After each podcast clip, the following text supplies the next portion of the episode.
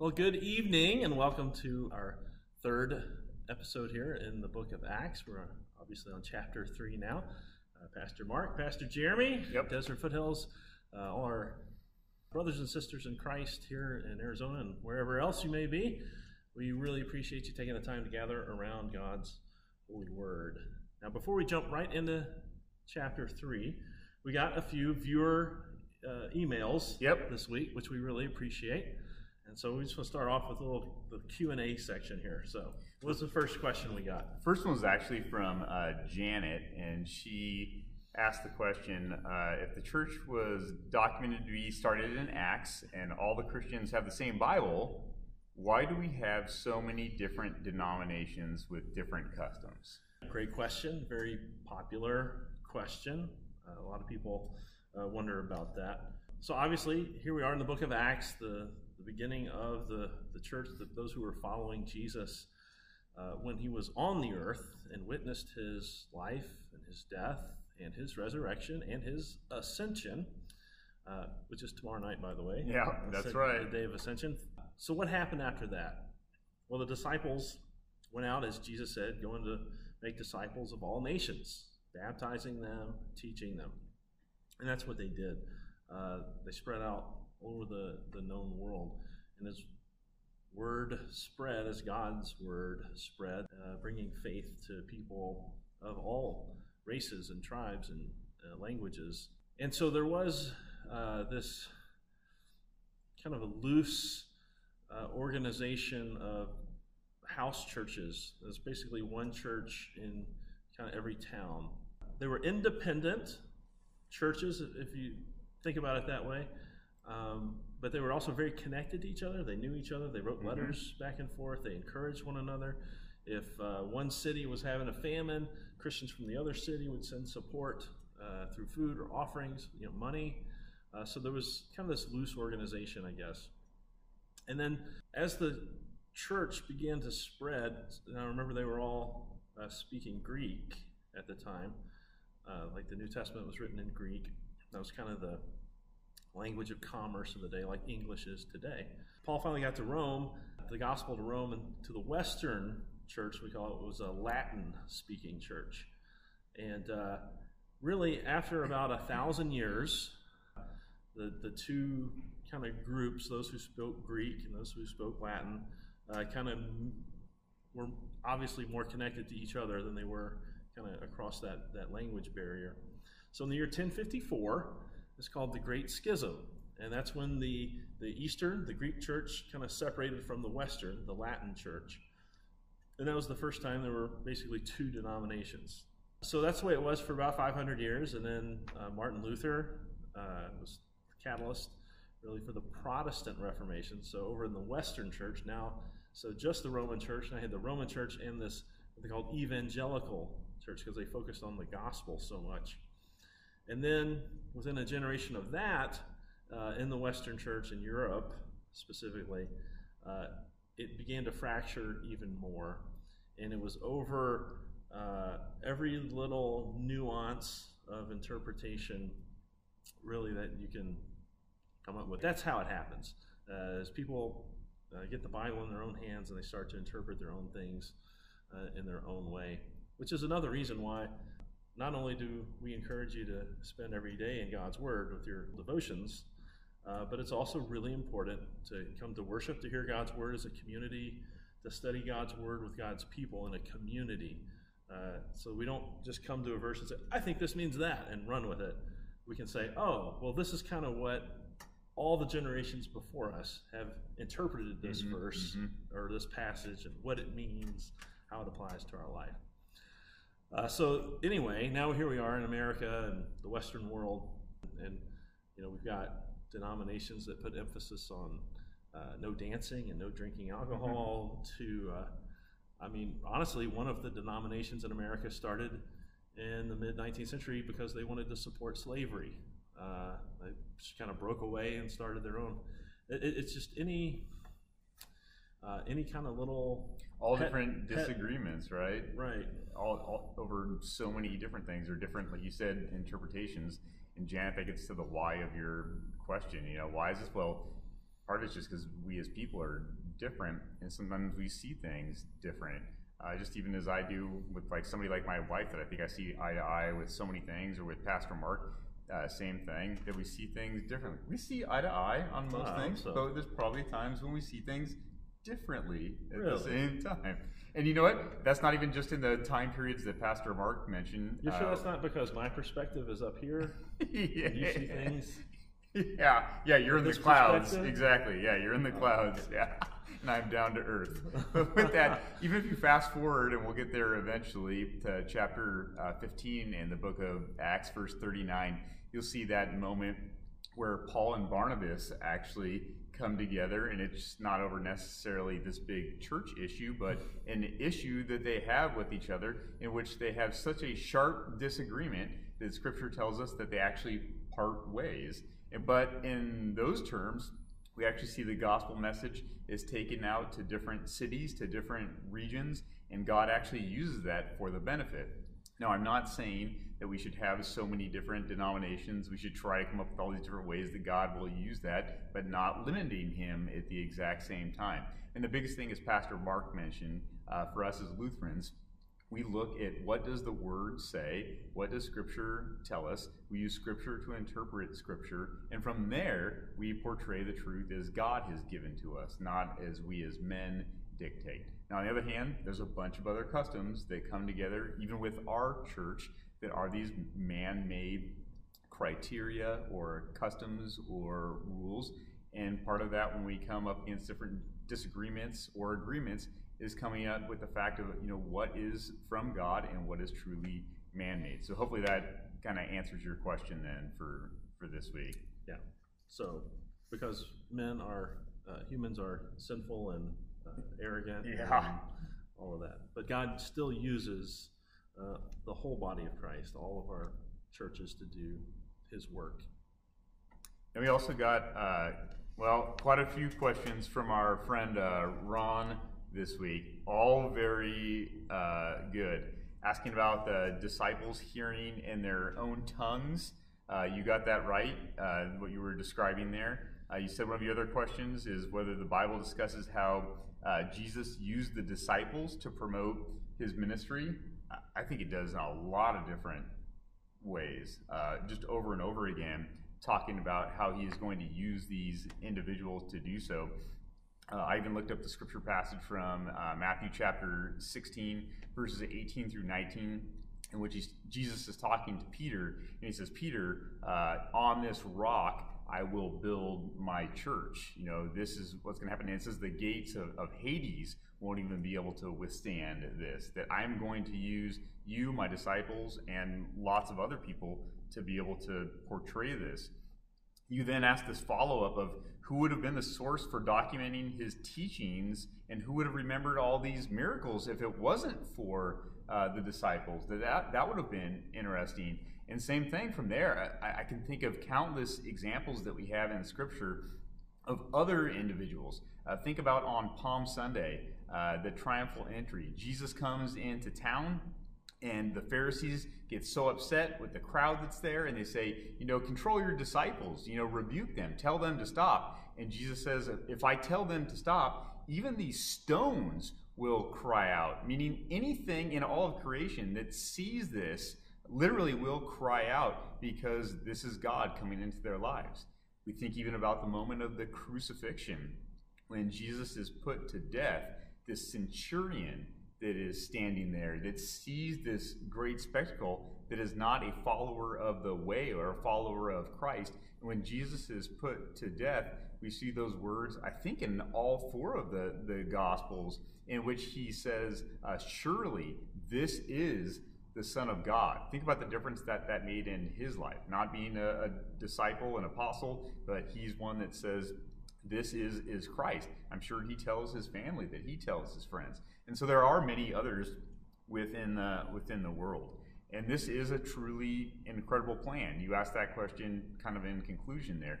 You know, does the Bible talk about this great, brilliant plan of salvation that God has? Uh, and the best verse I have for you, Ron, is from First Peter chapter one, verse twenty.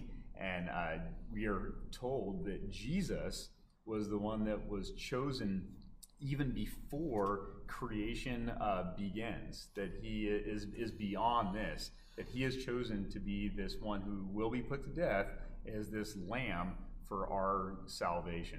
So hopefully, maybe uh, quickly, that answers some of your, your questions. Uh, feel free, Ron, to shoot us an email if you need some more description on that. And anybody else that has questions uh, from previous weeks or from this week, again, please let us know so we can answer that. We really appreciate your feedback. Yeah, I think just kind of the overarching kind of theme, I think, behind Ron's question is uh, God loves using people, partnering with people, you know, from the very beginning. Yeah. Uh, you read Genesis one, God created everything. Genesis two, he said, hey, I don't have a farmer or, or gardener, right? I want to create a, I want to create people. I want to create man to do this work, to help take care of this wonderful creation. I'm yeah. going to work with him. We're going to walk together in the, in the garden in the cool of the day mm. and then commune. And all throughout uh, history, you know, God could have uh, by himself freed the Israelites from Egypt. But he said, I'm going to use Moses. And, and it's not only that God picks people, right? He picks people that seem to be not up to the task. Yeah. Um, Moses had yep. a stutter. You want all me to go speak to Pharaoh? Yep. David was a sinner. Just all throughout history, uh, God loves using and partnering with people to do his work. And it's even better uh, when it's so obvious that we don't have the ability or, or the capability, like the disciples, to take the gospel and this spread the whole world. Now it's the largest religion in the world today. You know, how could that happen with these eleven uneducated men? Mm-hmm. Right? It's God working with them and through them. Um, that's just, I don't know, God likes to show off like that, I guess. Yeah. Well, our story today is uh, a text showing of God doing just that, of taking somebody that may have been looked down upon, that may have been excluded from society, and being able to use this individual to be able to portray his wondrous works. So with that, why don't we jump into our uh, text Uh, from chapter three, beginning at uh, verse one. I'll start us out reading today. It says, one day Peter and John were going up to the temple at the time of prayer at three in the afternoon. Now a man crippled from birth was being carried to the temple gate called Beautiful, where he was put every day to beg from those going into the temple courts. When he saw Peter and John about to enter, he asked them for money. Peter looked straight at him, as did John. Then Peter said, "Look at us." So the man gave them his attention, expecting to get something from them. Then Peter said, "Silver or gold I do not have, but what I have I give to you. In the name of Jesus Christ of Nazareth, walk." Taking him by the right hand, he helped him up, and instantly the man's feet and ankles became strong. He jumped to his feet and began to walk. Then he went with them into the temple courts, walking and jumping and praising God. When all the people saw him walking and praising God, they recognized him as the same man who used to sit begging at the temple gate called Beautiful, and they were filled with wonder and amazement at what had happened to him. I, when I read this, I think of the song that my Sunday school teachers always used to sing to me about this great miracle. Uh, that they go, and silver and gold have I none, but what I have I give to you. In the name of Jesus Christ, uh, walk. And then, ta- then we sing the song, he went walking and leaping and praising God. He went walking and leaping and praising God, walking and leaping and praising God. In the name of Jesus Christ of Nazareth, rise up and walk. And what a great response to, to the work of God, right? It wasn't just that he was healed, that he had these abilities, but it seems like this individual is, he's excited because of who this miracle stems from, because of what has, has happened there. I even think about, you know, what would that be like? You know, we have different instances of people being healed in Scripture, but this man says he was crippled from, from birth. And how great is it, you know, we think about uh, an infant, how they need to learn to walk. This man's been crippled. He's never walked before, but when he's healed, he's instantly able to walk. He doesn't need to learn how to do this. God gives him the ingenuity to actually be able to do all these things right then and uh, and right there. Imagine what that situation would have been like for him. Yeah, uh, you, can, you can tell why he was. You can imagine why he was leaping and praising God. And here you have Peter and John, right? Disciples carrying on the ministry of Jesus. carrying on the, the miraculous signs to, to prove God's presence and power. Uh, and then, of course, they will, the, the people now will listen when Peter and John want to want to share something. Yeah. While he clung to Peter and John, all the people, utterly astounded, ran together to them in the portico called Solomon's. And when Peter saw it, he addressed the people. Men of Israel, why do you wonder at this? Or why do you stare at us, as though by our own power or piety we have made him walk? The God of Abraham, the God of Isaac, the God of Jacob, the God of our fathers, glorified his servant Jesus, whom you delivered over and denied in the presence of Pilate, when he had decided to release him. Pilate had decided to release him. But you denied the holy and righteous one, and asked for a murderer to be granted to you. And you killed the author of life, whom God raised from the dead. To this we are witnesses. And his name, by faith in his name, has made this man strong, whom you see and know. And the faith that is through Jesus has given the man this perfect health in the presence of you all. So Peter and John got their attention, and Peter wasted no time in preaching. Another little Christian sermon there. Yeah, yeah. Proclamation of the gospel. I love that Peter is not even surprised, and even questions the people that see this, right? Why does this surprise you? He has such strong faith that he literally knows that God can do anything. And so when this man is healed, he's just kind of like, well, what do you what do you expect? I mean, this is what this is what God, God does. does. And so this is what happens. But these other individuals are so astounded by this just because it's something that they don't normally see. And it's interesting, you talk about all these people coming from all over to be able to, to see this. Uh, and then also, just so great is the, the glory that these individuals constantly give to God, right? This isn't from us. Why does it surprise you?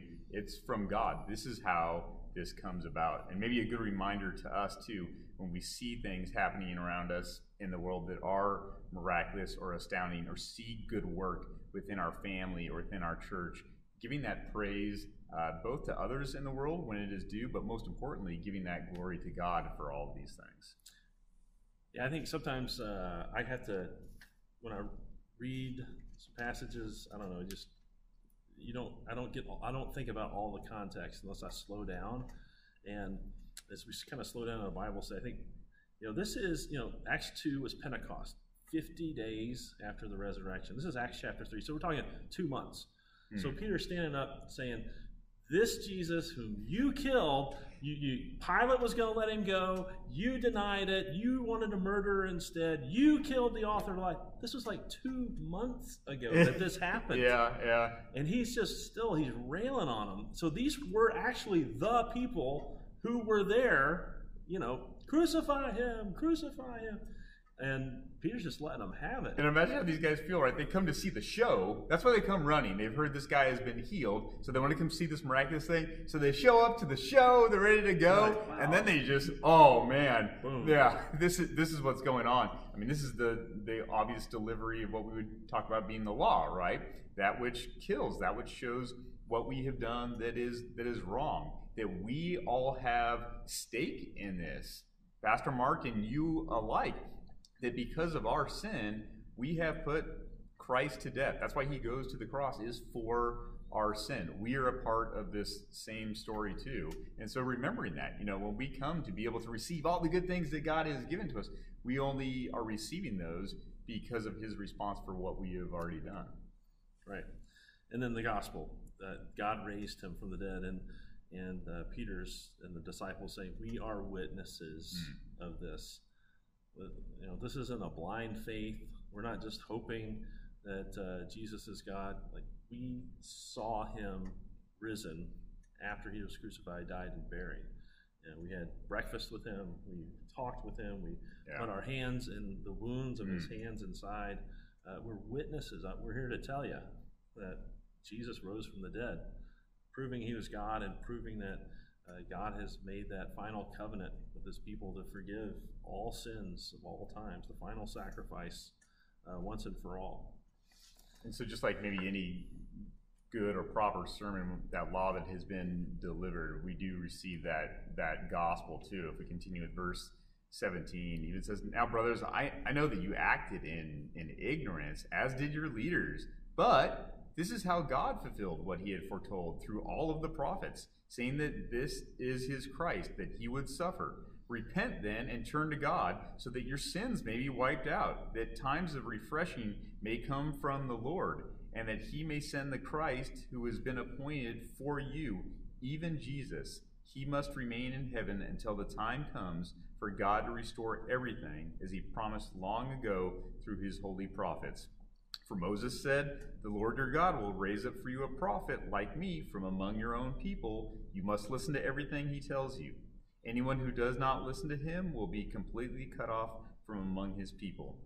Indeed, all the prophets from Samuel on, as many have spoken, have foretold these days. And you are heirs of the prophets and of the covenant God made with your fathers. He said to Abraham, 'Through your offspring, all peoples on earth will be blessed.' When God raised up his servant, he sent him first to you to bless you by turning each of you from your wicked ways." And there concludes chapter three. Yeah, he ends with, the, again, the gospel, that words of, that uh, yes, you've done a horrible thing, but God has forgiveness and grace for you. And I love that, right? But, but this is what God does instead, yeah. Mm-hmm.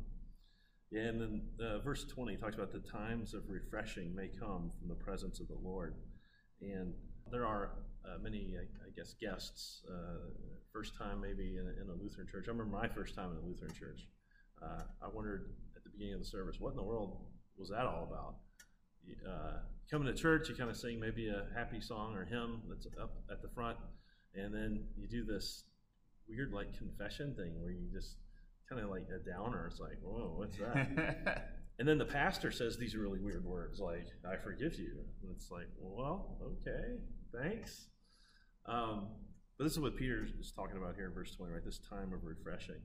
And and you think about, let's just go back to this actual time here uh, in Acts, so a couple months after the crucifixion and resurrection. You know, you think, I, I think it's safe to assume there were, there were people in that crowd who probably felt guilty afterwards, mm. who had seen Jesus do some miracles, had uh, thought, wow, you know, he seemed to be, you know, heard his sermons, thought, well, he seemed to be about love and helping other people and caring. And I just kind of got caught up in this, kind of the crowd and, yeah, get excited, you know, crucify him.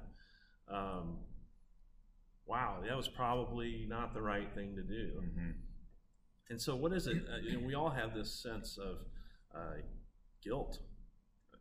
I think there's, obviously there's there's two things that every human is born with. Like, you can go to any culture anywhere in the world at any point in time. There's two things that they believe universally. One, that there is a God.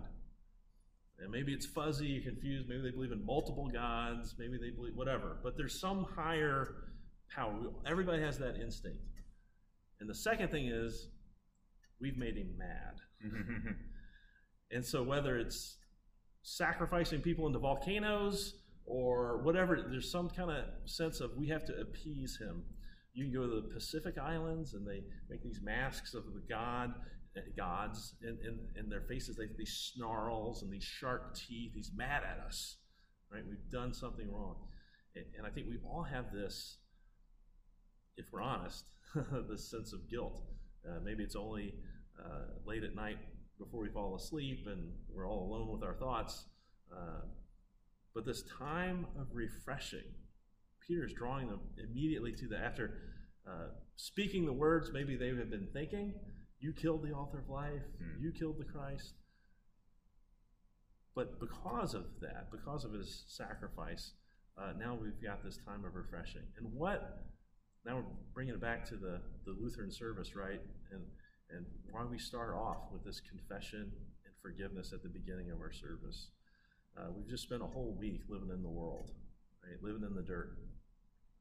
And we come to church, and before we enter into uh, the Holy of Holies, if you will, the, the presence of God and His Word, and soon in a sacrament too, again, uh, we want to relieve this burden of guilt that we have. And what, it, just, you know, compare and contrast that uh, that feeling of having to carry your burden, your sins around with you, and how that refreshing and relieving it is to hear somebody say, God loves you, Jesus died for you, He forgives you all your sins. Mm. And it's like, whew, wow. And then we sing the hymn of praise. That's the next part of the Well, that's kind of the conclusion there, you know, as it breaks down that really, and that's probably the, the crux of this message, that no matter who you are, uh, no matter what you've done, and I don't think any of us can hear this too many times, as Pastor Mark said, uh, that God loves each and every one of us and you so much uh, that He would have done anything for you, and He does. He sends His one and only Son to be able to put, be put to death on a cross so that we may be forgiven, so that we may live. And so maybe we put some of this into application today. What do we have to do when we hear this, when we recognize, oh, repent, he says. Uh, say a prayer to God today. Uh, take a moment and be able to take that time to repent. All of us can say that we need forgiveness from something. All of us can say thank you to God for this great sacrifice that He has made uh, on our behalf. With that, uh, let's close in prayer for today, and we'll look forward to seeing you next week. Uh, dear Lord, Heavenly Father, we thank You for the time that You have provided for us uh, to briefly look into Your Word today. As Your church once started uh, many, many years ago, Lord, uh, we know that You have continued to allow it to flourish in so many ways, as we heard today, through people. We give You praise and glory for being able to choose us, even uh, in our ignorance, Uh, even in our selfishness, even in our sinfulness, Lord, and to be able to give us uh, protection, grace, and mercy by the blood of Your one and only Son, Jesus Christ. Uh, strengthen us as a church, strengthen us as Your people to be able to continue to go out and proclaim this great gospel word for all those who need to hear it. In Your Son's name we pray, amen. Amen. Thanks again for joining us. Uh, next Next week, uh, Acts chapter four. Same bat time, same bat channel. All right. Wednesday night, six p m Yep. And send us your questions if you have yes, any. We'll be here. All right. Walking and leaping and praising God. Walking and leaping and praising God in the name of Jesus Christ.